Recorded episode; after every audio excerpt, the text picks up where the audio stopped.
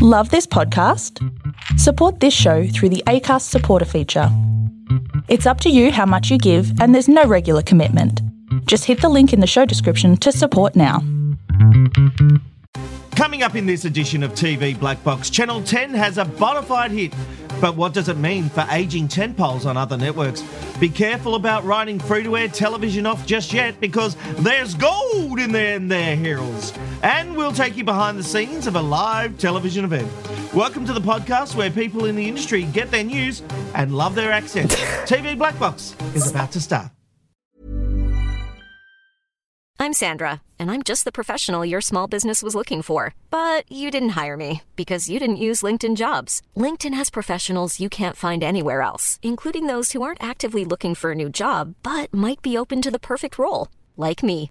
In a given month, over 70% of LinkedIn users don't visit other leading job sites. So if you're not looking on LinkedIn, you'll miss out on great candidates like Sandra. Start hiring professionals like a professional. Post your free job on linkedin.com/people today.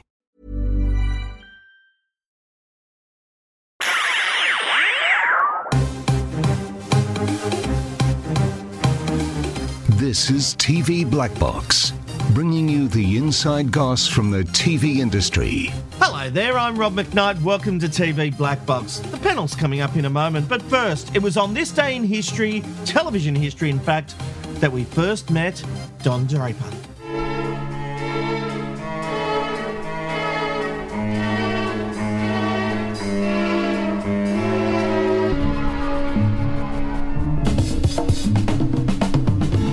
Yes, 15 years ago today, the multi award winning Mad Men premiered on AMC in the US, set around an advertising agency in 1960s New York and starring Jon Hamm. The show ran for seven seasons and is widely regarded as one of the greatest television series of all time. Let's meet the panel now. David Robin Robbo Robinson. Almost gave you a sex change. Uh, My pronouns are TV, television, and broadcast. oh, I like that. Oh, I might put that in my Twitter bio. Um, yeah. Oh God! Oh shit! uh, David, you're here, which is fabulous. Mulk, who jumped the gun and spoke early. Hello, Mulk. I'm just enjoying it. It's like, well, David, you're here, um, and then Bulk, he's here too. Hey, this is the worst play school. I, romper Stomper, the worst romper romper Stomper. It's even getting better than that. The worst romper room ever. Oh, I love Mr. Do-Bee. Uh, Matthew, hello. Matthew Simmons, TV Black Box writer. Welcome to the show. Hello. Good to have Back you here. Good to be Philip back, thank Koch, you. the writer for such auspicious magazines like New Idea and Woman's Weekly. He is he is the tabloid king's queen. Hello, Philip. Hi, Rob, and I've never really worked for the Weekly. I think it's called Woman's Day, but thank oh, Jesus. I upgraded Mate, you. there's Sorry. so many. Wow. Was so I'm really good. off to a great no, start. was that- oh, all of that was great. I know. I'm keeping it all. Don't worry, Robert. Um, a bit of sad news amongst this frivolity. Sarah Monahan has actually left us, so she's dead to us. Never speak her name again. Who? Moving on. Uh, no, I'm joking. I love Sarah. She's We concentrating on acting and uh, doing stuff within the uh, reality TV sp- sphere, whether it's presenting, taking part.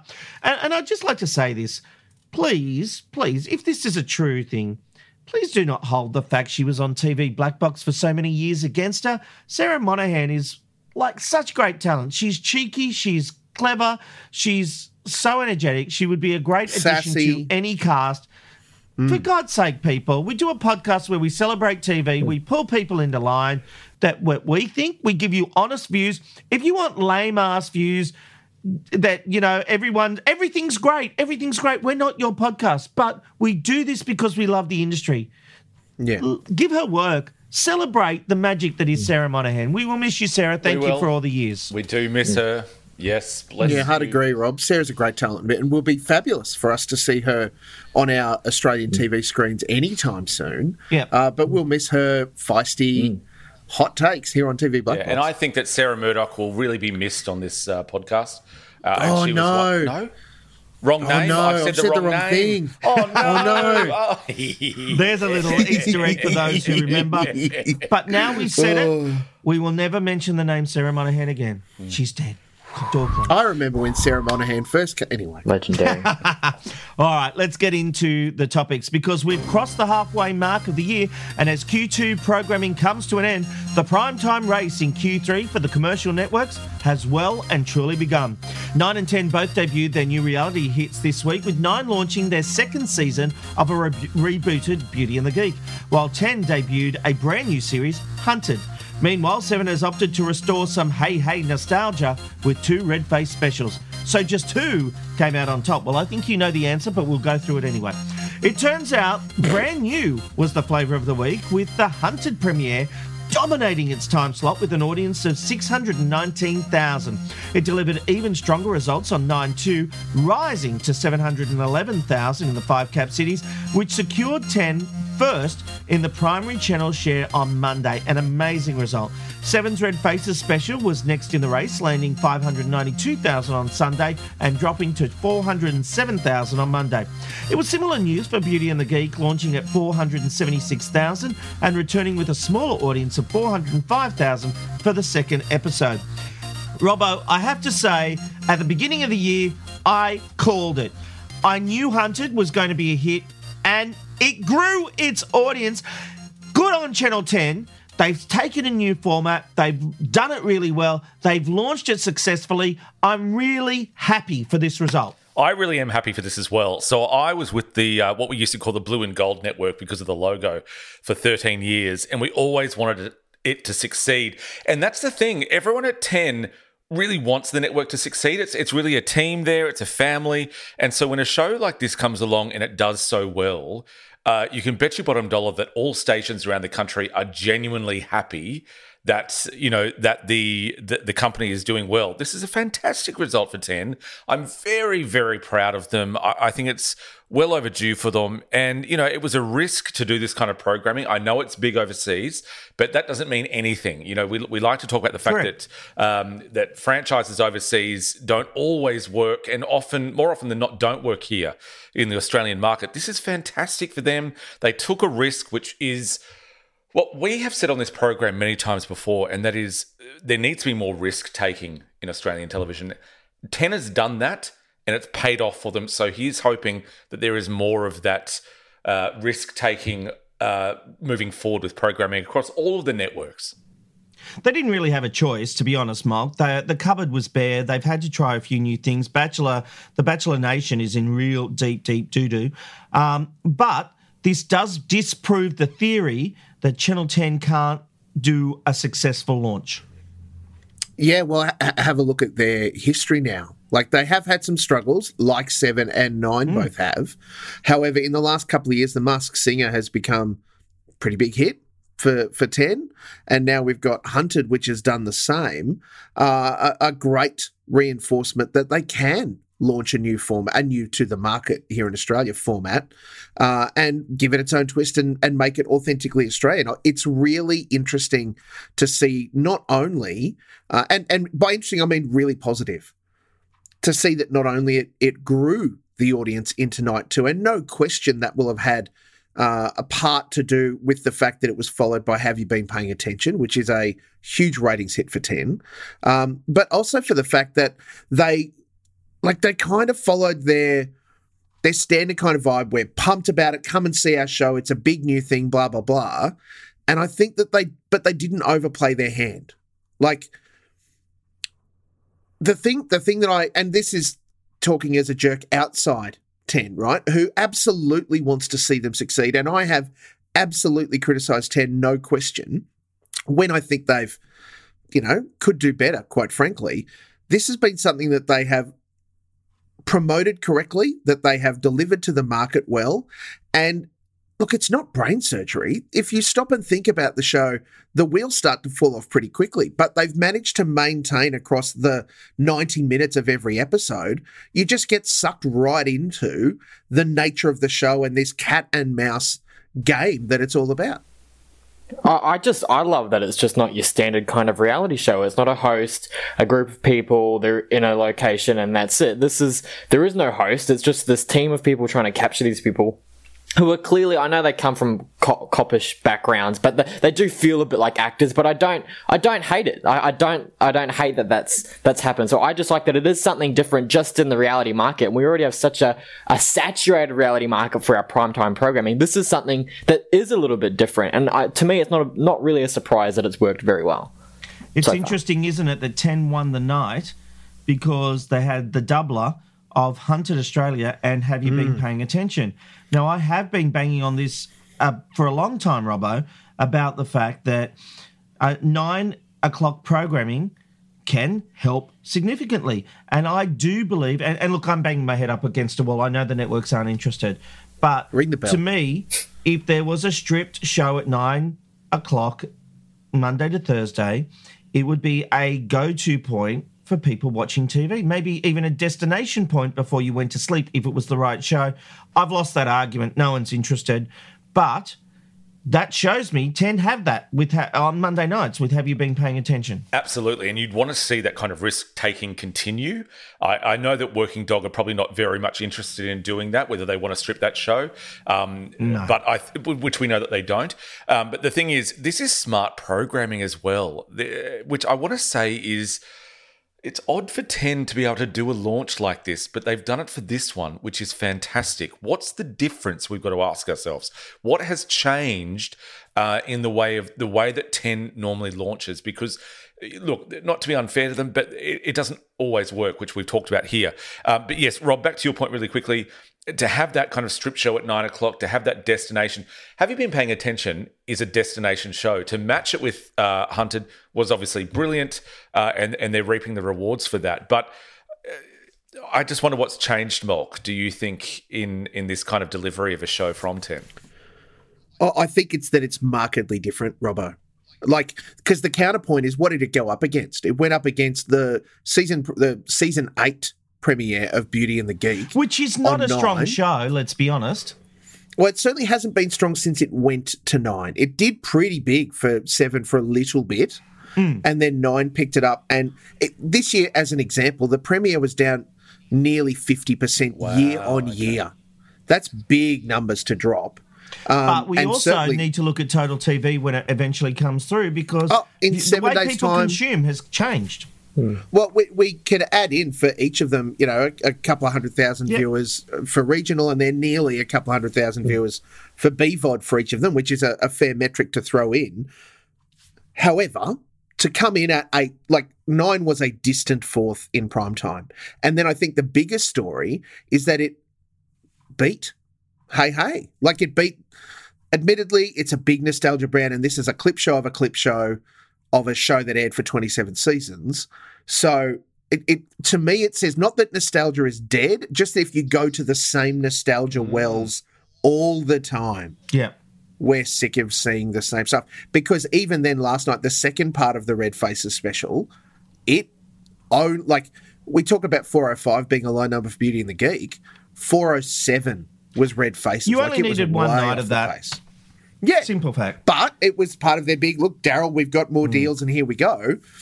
I mean, sure. Like, I just think we don't need to go back to that well so quickly and so deeply. Yeah. Let's move on. And it turns out media and entertainment might be the one industry COVID doesn't kill. The latest PwC annual Australian and Media Outlook report shows consumer growth up 6.23%, reaching $45.6 billion. The lockdowns across the country saw a huge uptake in streaming and subscription services, 11.8% higher than pre pandemic. According to the report, Australian households have 6.5 premium subscriptions, forecast to increase to 10 over the next five to seven years. Matt, you know, we keep thinking free to air might is dying, but this is great news for media overall.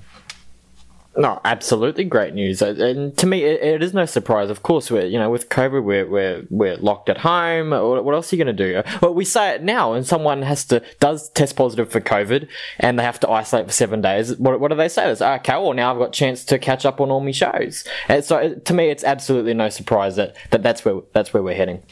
Philip, it's great news for the entire industry, isn't it? The more money that's flowing through the veins keeps production going, and and linear TV, we have to remember, is still one of the biggest money makers when it comes to the cost of an advertisement placement. Absolutely, and and look, I've cut back on a couple of streamers just last week because I thought, well, you know, I just can't, I can't absorb all this content, and Yeah. you know, I've found some good shows that I'd forgotten about on free to air. So I think, I think, I think we we shifted to streaming in COVID because it just, you know, it, it was very bin, you know, it was, it was binge television and it was sort of a binge lifestyle, wasn't it? Because we couldn't go out. Uh, Philip, I just wanted to ask you, well, what were the ones that you dropped? Because I find that interesting. Because I often go through the the budget and the bank Yeah, account, which is never very healthy, and then I think, who am I going to drop? How did you decide, and who did you drop? Uh, okay, well, I'll tell you, I, I dropped Apple because Oh, yeah, I did that too. The me. content's It's just not there. Yeah, yeah. Hard to navigate, and there's never wow. enough for me to watch on it. Drop and um, yeah, and I dumped Netflix, which was a bit of a rent. Wow. But I've done that before too. Yeah, yeah, yeah. I just I, I've spent, spent so much time looking for movies and other things on Netflix, thinking, how can there be nothing that I want to watch? But there was really nothing I wanted to Yep. watch, and what I wanted to watch, I'd watched. So it's not it's not like it'll be a forever goodbye, but Mm. I'm going to do it increasingly now. Dump a couple because then you actually get the value out of a streamer. You start to watch everything you need to. And, you know, it's not like the content's going to disappear. We all know that. It's going to still be there in six months' time or three months' time, depending on how Yeah, bored. and and um, Philip Koch says a very big hello to the Netflix shareholders. Uh, they're loving this kind of stuff. Make him a deal. Netflix. Make him a deal. Maybe Yeah, when that's advertising comes in, Philip will go in at the lower level and I cop will. the ads. I will never ever do that, Rob. I hate ads. Uh, but I have I have taken up Paramount Plus, so um, I've been loving that sick. Well done. Welcome to the 10 Love Loving Tonight, that Philip. sick. Like Loving that sick. talk. The interesting thing for mine, Rob, and, and, and I think it's reflected in exactly what Philip gave us as a case study, is that we're becoming a little bit more discerning about how we spend our streaming media dollars or where we're getting our content or what we're doing. So back, I- and I think through COVID in part, it was a case of, well, sure, we'll sign up. We'll take your 30 day or seven day trial, check it out, and probably end up paying you some money month to month for a bit.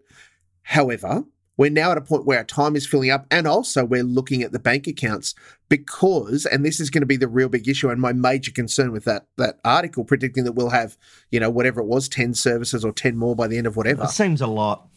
well with inflation as it is what's the hmm. first thing that struggles and gets cut out of people's budgets when the belt has to tighten? It's all of hmm. this kind of hmm. you know spending that is otherwise Discretionary. Yeah, so I, I think the the thing that works towards it is that we're used to it, and it you know we might see some services hang around in our budgets or be the last to second last things cut, but ultimately they're the ones that are going to struggle over the next twelve months as interest rates only go up and inflation is wildly out of control. Yeah.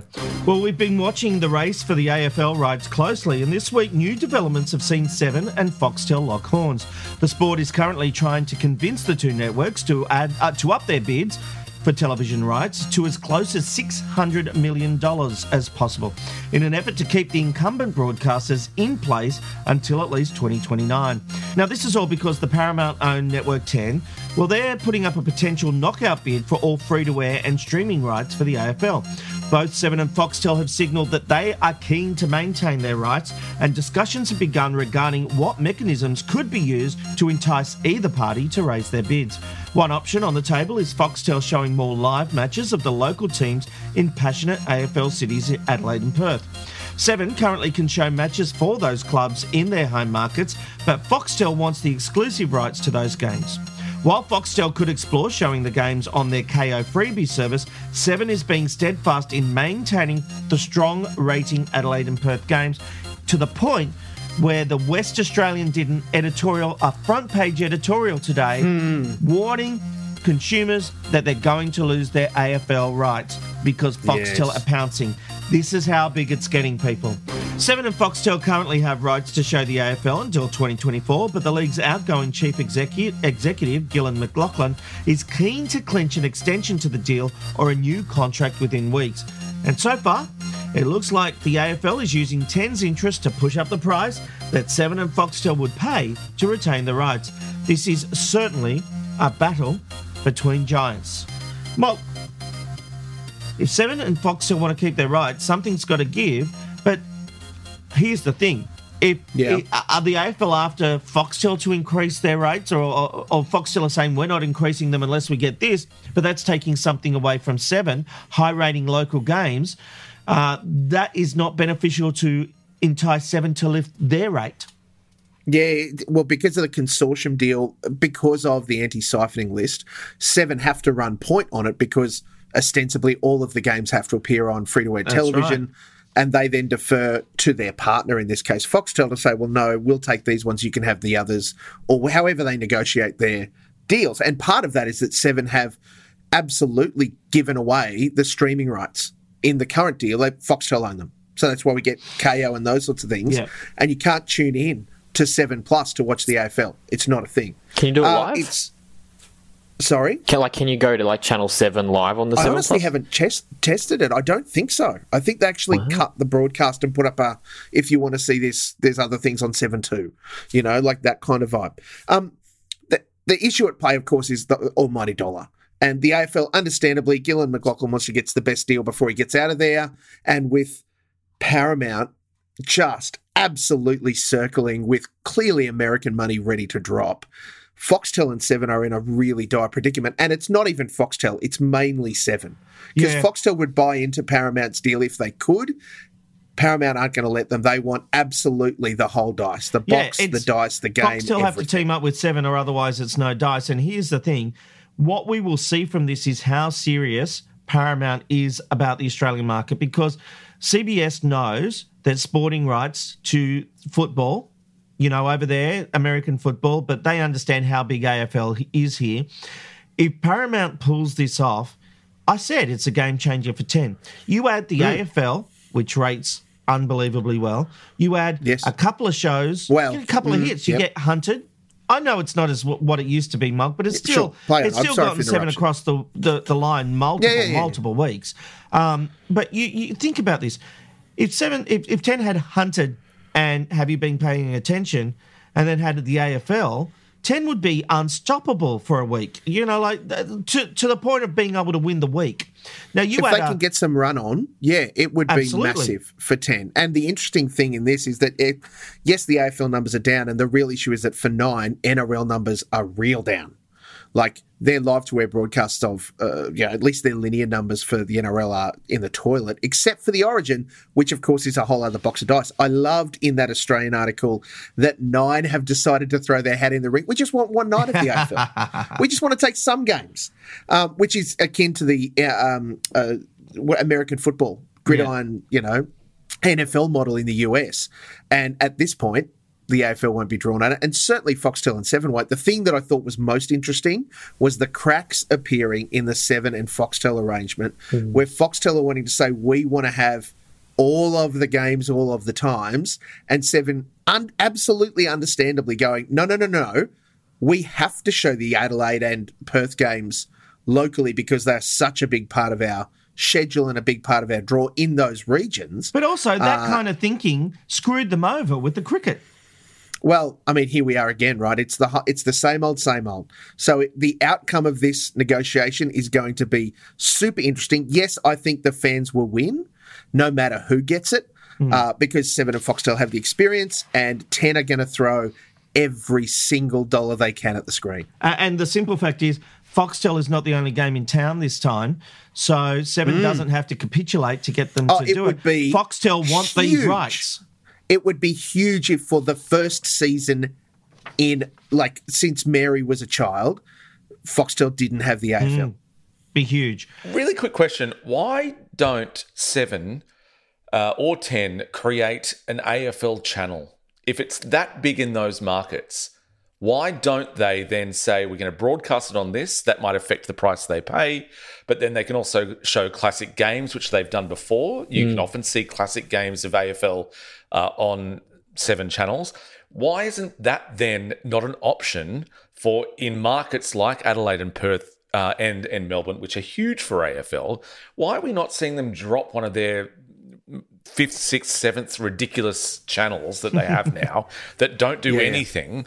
Why are we not seeing that kind of proposal being sent to the AFL? Oh, one word, two syllables. Money. The, the the real issue, Robbo, is that the AFL retained the rights to the broadcast. No, I understand that, but So why can't Seven say we'll give you a channel? Come to Well, us. because Seven would have to pay a whole bunch more money to get the rights to Which play is what. Foxtel do. Foxtel have created AFL channels. It's actually not a bad strategy, and an idea like that could get the deal across the line for Seven, uh, Robbo. Sure, You- but the difficulty is for Seven, as we know, they are not cash strapped, but they are. Warburton is trying very hard to do things more cheaply. And a big cost like this, where the that AFL are clearly works trying to well bring. in Australian television. I know, 100%, right? But Mate, he, in fairness to him, he has turned seven around. Seven was seven was close to the wire. We we have to remember how close they were. He Hmm. oh, has, it still has some big debts coming in. Like, don't let's. They're not completely solved, but they're in a much better position than they were. But that's my point. He has been turning that ship around in all credit. And of course, it is absolutely his job to be smart with his money and look Mm. at contracts like Cricket Australia and say, are we getting value for money with what we're paying out? And and I do believe Warburton would deal walk is a away. whole If this deal, deal. gets too outrageous, I believe mm. Warburton would walk away. And I believe that would be bad for Foxtel because Paramount will swoop. At six hundred million dollars a year, it's almost too outrageous now. Yeah. Like that's way more than Seven will have ever paid for the AFL. Remember that we were talking about the five-year deal; it was one point one billion. This exceeds that. And look, don't forget, the AFL will have a thought of better the devil you know, because they've been with Seven and Foxtel for many years. So I Oh, have they'll no- be leaning into that. Seven Yeah. and Foxtel would be leaning absolutely. into that. Absolutely. So, and and by the way, a, a side note: these ideas and this this bullshit that ten wouldn't be able to cover the games and all this kind of stuff. It's just a crock of shit because Well, you can't measure it on their their um, uh, football. No, no, but what right? I'm That's saying is that they're apples comparison. broadcasts of these games because the simple fact is the same people who do all these games now That's right. for all these freelance companies and these freelance OB trucks simply instead of getting Absolutely. paid by the Seven Network, we'll get paid by ten. Yep. The idea Yeah, that oh, the yeah. quality changes is bullshit. The AFL, the AFL film the football now. No, there you go. All right. Hey, it was a big few weeks in TV while we had our break, and we couldn't leave out the ABC's 90th Celebrate special. The two hour event, hosted by Zan Rowe, Tony Armstrong, and Craig Reucassel, showcased the impact of the ABC over these nine decades. Looking back at groundbreaking programming, viewers were also treated to musical performances across the country and special appearances from Australian royalty, including Molly Meldrum, some guys called Roy and HG, Dr. Karl, Cate Blanchett, and many more.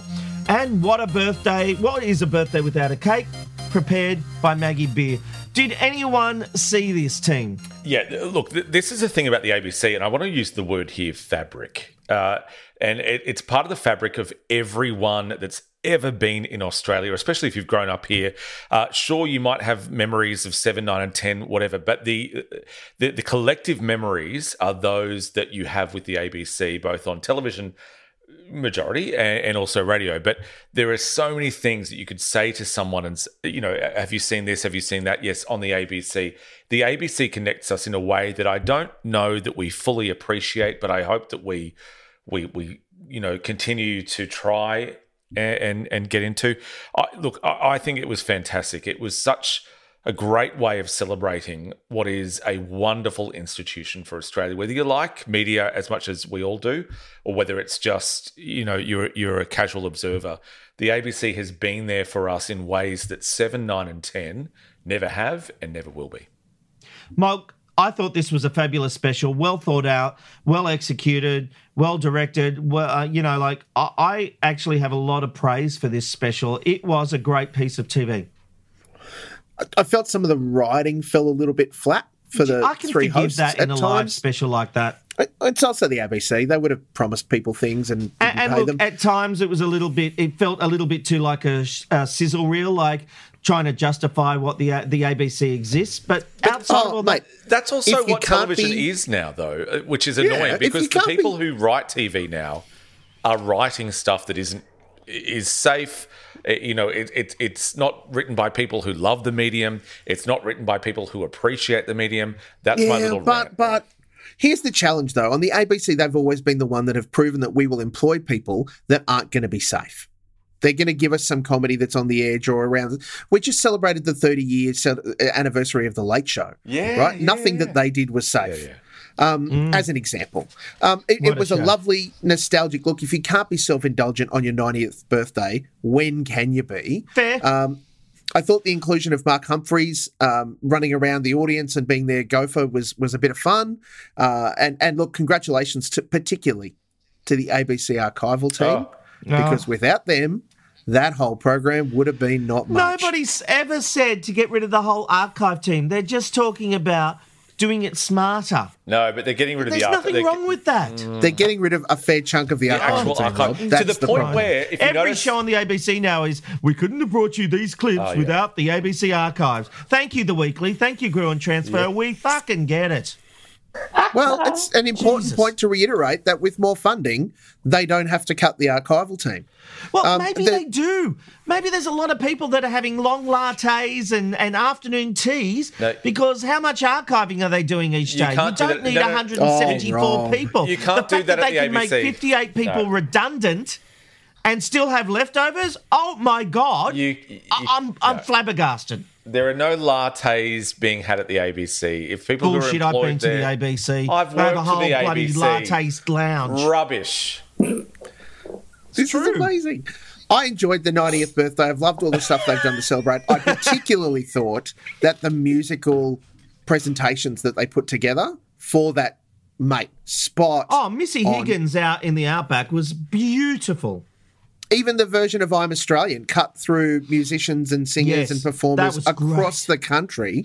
A friend of mine was one of the lead drummers in the Brisbane cohort that featured as a part of that. Oh, name and he said it was Yeah. an amazing time. You want to His pick name that is up? Wesley Ong. Oh, Wesley Hong. G'day, Hongy. No, just ONG. Oh, Ongy. No, seriously, I, I just because we've gone as we do on TV Black Box around around the corner and back again. Um, I do want to reiterate. You know, I, I've been a little bit down on some of the l- big event productions lately. I thought Not this you. Bob. No, well, mate, you know me, call it as I see it. But this was great, uh, and I just I want to leave it at that. No ifs, no buts. I just want to say, great job, ABC, and happy 90th. Now, speaking of live productions, um, I actually went to the finale of Big Brother last week, so that was one of the reasons we didn't do a show last week. I've got to say, it was quite interesting. Why is that, Rob? Well, a couple of things. Get a proper warm up guy, for God's sake. Oh, this guy didn't get funny until he literally fell off the stage by accident. And that once we knew he was okay, it was a funny moment. Then something clicked in and he did get better. He wasn't explaining to the audience. He wasn't really at that point engaging the audience. We had no idea what was going on. We're all told it's a live event. All of a sudden at seven o'clock they're recording and we're like, what? Is this going to be pre-recorded? We're going to know the winner before everyone else. What they did is they pre-recorded the first segment and then we literally watched it replay on a big screen while they played it out at 7.30 and then the rest of the show was live. But there was Right. the audience had no idea what was going on.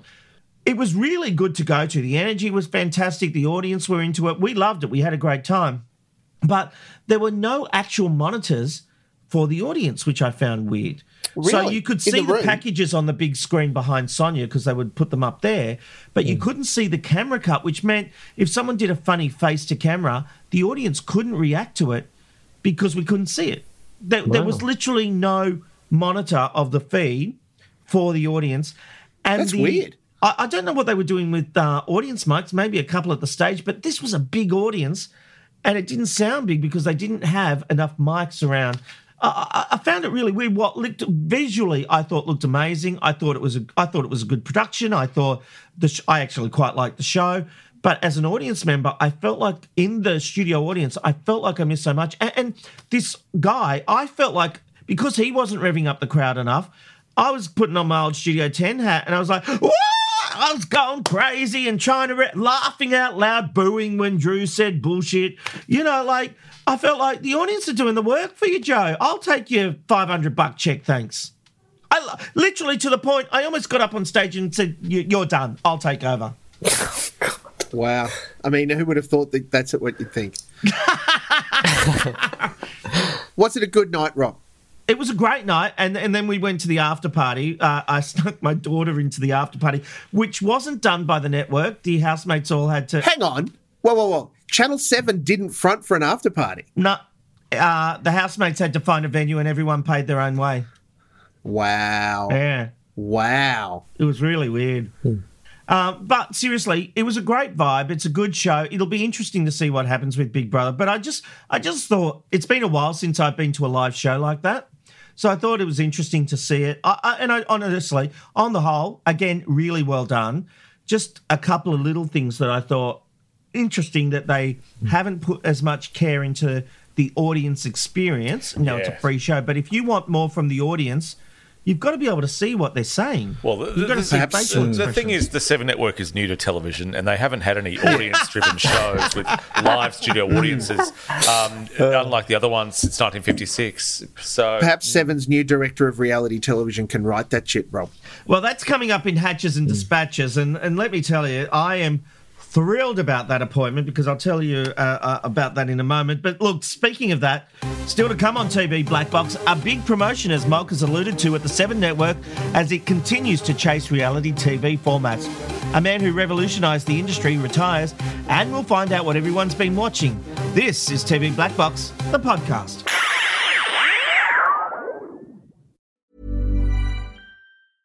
Hey, I'm Ryan Reynolds. Recently, I asked Mint Mobile's legal team if big wireless companies are allowed to raise prices due to inflation. They said yes. And then when I asked if raising prices technically violates those onerous two year contracts, they said, What the f are you talking about, you insane Hollywood ass?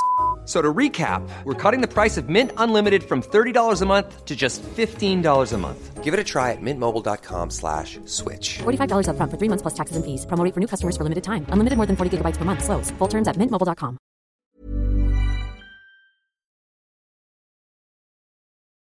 all right, it's time for Hatches and Dispatches here on TV Black Box.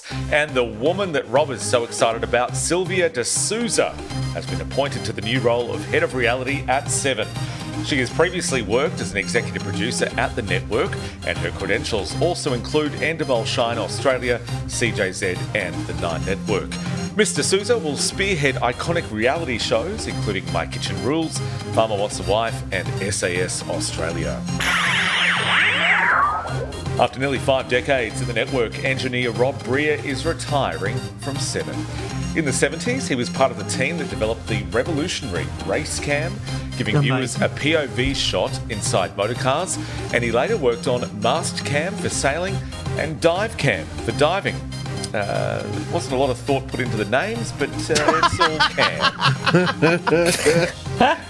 Seven News Sydney paid tribute to Breer, honouring the man behind the technologies which won awards around the world. And after 19 and a half years, Nelson Aspen is hanging up his showbiz hat. He has brought the glitz and glamour to Sunrise for nearly two decades, and in an emotional farewell to the team, praised Julie Andrews as his favourite interviewee and declared himself an honorary Aussie. It's also the favourite of uh, Koshi there. Koshi loves Julie Andrews. And that is this week's Hatches and Dispatches. Rob, Thank you, Robbo. It's back to you. And Sylvia D'Souza, just good friend of mine. Big fan. Uh, Sylvia D'Souza actually is a good friend of mine. and we, I worked with her at Prime TV in Canberra in the 90s. That's how far back we go.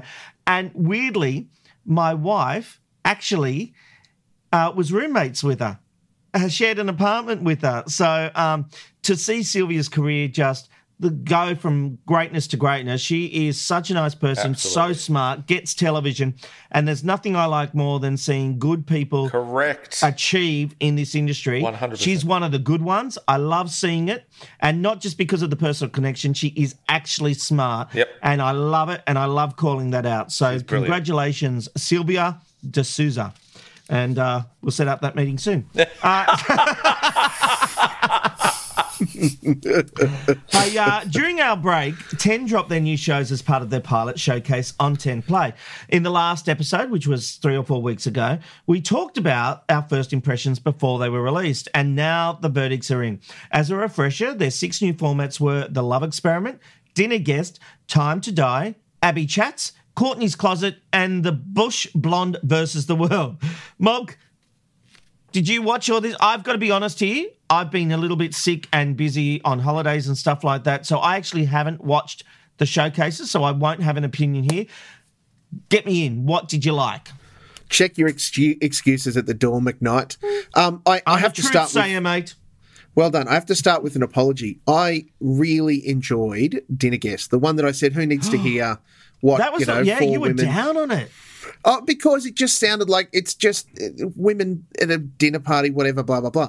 It was obviously going to be an intelligent conversation because the women involved are intelligent women. Uh, and I think my only concern for the longevity of it becoming a, a, a- series is finding that right fourth person. Um, it would be a different dynamic, for example, with a, a gay man or a straight man in that guest, you know, kind of chair in the conversation, as opposed to, Uh, in in the case for this one, Patricia Karvelas, who is a good friend of at least two, if not all three, of the ladies involved. It was just a chat between friends, so that was lovely. I think it's got some legs. Really critically, the the guest would be the thing that makes or breaks that show moving on. For the rest of them, Time to Die stood out for me. I loved it, but then I'm a comedy fan. I really enjoyed seeing comedians deliver really bad comedy and have to just wear that on their chin. It was really good. Everything else was a bit boring and same, same. And even to the point where I thought that, look, I know that there's a lot of love for Abby Chatfield around the traps. I thought that her Abby Chats program was just let's be as sensational, as crazy as we can, and that's it. it there was no substance to it. Sarah Monahan said I'd enjoy that one, but she didn't explain Well, because why. it was she visits a porn set. okay. You got him in. Oh, it was, inter- interesting to note that on 10 Play, when you go to look for the showcase, it can only show you five of the six programs. So if you are unaware there's a slider, you're going to miss uh, Bush Barbie versus the World, which is hidden away on the click over to the next would that part be of a the bad page. thing? It, it wasn't great. It- So you're not really missing I much. saw clips of it. It, would- it would- uh, this is what's Nikki wrong- Osborne is an excellent stand-up Yeah, comedian. fine, but this is what's I don't know that this was great. This is what's wrong with Australian television. The fact that this gets approved to go on any kind of it's just it's it's a YouTube Oh, calm channel. down, it's just at a pilot. Yeah, but it's a YouTube channel at best. If that's all we've got to offer up for Pilot Week, there's a serious problem in this country. I think there's some gems in it, but they all need some work to get anywhere. Just some need a whole lot more work than others if they're going to get up. Hmm. Any other thoughts on Pilot Week? No, quiet from the panel. I will be taking a look as soon as I possibly can. Get back to you next year. Uh, no, joking, joking. I just like to throw Just some gags in occasionally. Keep it light with Yeah. McKnight. Um, all right. God, don't even. Can we? Before we wrap this sucker up, let's do a proper binge box and new rules, people. You're only No. allowed to name two No. shows, but because it's a new format, I will allow three mulk. And Great. we've told Philip he can't tell us who the florist was on the set of a film God. anymore. So, got a bigger That's laugh in the pre-pod meeting. Uh, Can I suggest something? Can I suggest we? Oh, okay. thanks for your contribution. Uh, and we want to do this live.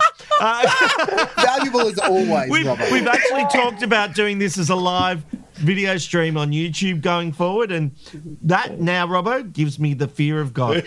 Okay, let's let's find out what everyone's been watching. Philip, hello. Uh, hi, Rob. I'll try and be as brief as possible. uh, as, as mentioned, I've uh, signed up to Paramount Plus, so there were a few things I wanted to watch. 1883 was probably top of the list because I'm a huge Yeah. Yellowstone fan. Uh, weirdly, you don't get the Yellowstone vibe from it, so I found that a bit annoying. The show itself is actually brilliant and so watchable. It's more like a cinema experience than a TV show, so I highly recommend that one. Uh, and uh, on the downside, one show not to watch on Paramount Plus is FBI International. Um, It's part of the Dick Wolf FBI franchise. It's pretty much an abomination of a TV show. It's the worst police procedural show I've ever seen. It's FBI agents telling the world how to do their job. Um, he, they have an, uh, an Australian character in one episode who says Sheila quite a lot. Um, It's just Is that Julian McMahon? Sign me up. it's seriously like like the producers had a work experience kid or so. I don't. I On your just don't even know how to explain it. Uh, so and Struth. that's my binge box for this week. Thank you. Thank you very much, Philip. Well done. Um, but who was the director? Nick Paul. Oh yeah, you did get it in. Creator, not not necessarily director. Uh, Matthew, what have you been watching? Uh, I mentioned Hunted earlier. I thought it was a unique concept, so that was really good. Um, but my two, it's all Netflix for me. Um, Man vs. Bee with Rowan Atkinson. Pretty much Mr. Bean fighting a bee. Like, who who could say that that's bad? I thought it was great. Stand back, fellow settlers. really? Oh, okay. I There's loved it. I thought it was forming. hilarious. I, I thought it, I thought it was hilarious. Um, I, I, there's nothing to really fold about it for me. I thought it was just good fun. Um, so if you're there to critique it, maybe you have a different opinion. Um, Oh, and yeah. then my other one is Stranger Things Volume 2. Only two episodes, but I don't know, maybe like 10 hours of content. But that was just, again, a nice finish to, to the fourth season. I'm really looking forward to the fifth and last. If you've been listening to us bat on about it and you've been going, oh, I might check that out, now's your chance. This is your final reminder.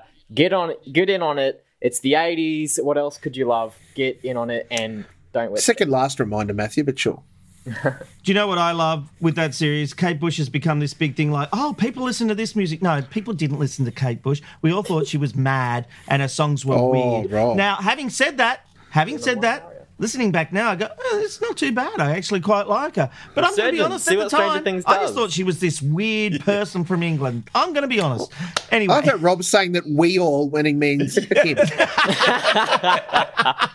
Um, good on you, Kate. Um, sending much love. She's a big listener. She loves it. Never misses an episode. Friend of the show, Kate Bush.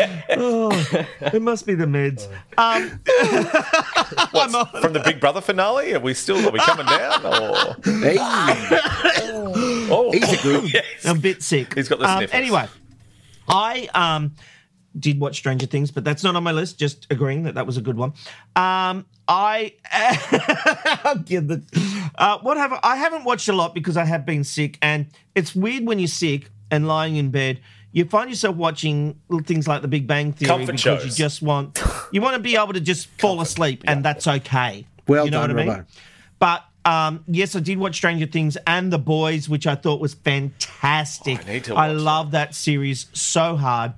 And I'm Did you see they've announced new- a spin off, Rob? Yes, the girls? though I'm not actually interested. Not interested. Oh, in girls? You're not stage. interested in seeing younger, more lithe, uh, essentially superheroes at college getting it Great on? Stuff I'm giving, but yeah. Uh, you know what? I love the storyline of the boys, and that's what appeals to me. I, I, I'll probably give it a go, but I'm not hooked that they're doing a spin off. I'm, I'm just not. Um, and the other one is, and we've got a new rule that we're not allowed to mention previews too far ahead, but it's only been introduced this week, so I'm going to do it. Um, I watched After the Verdict coming soon to Channel 9, and I've got to say, you, I think you guys know Australian drama, take it or leave it. This is great. This is one of the best things I've seen of Australian television in such a long time. I think this is great. It takes me in unexpected directions. Um, I I think I know where things are going to go. This is unexpected. It's entertaining and a great storyline. This is an unmissable Australian drama, and you are doing yourself a disservice if you don't watch it. It sounds Mark. like you, you you're talking about what I like to call a twist.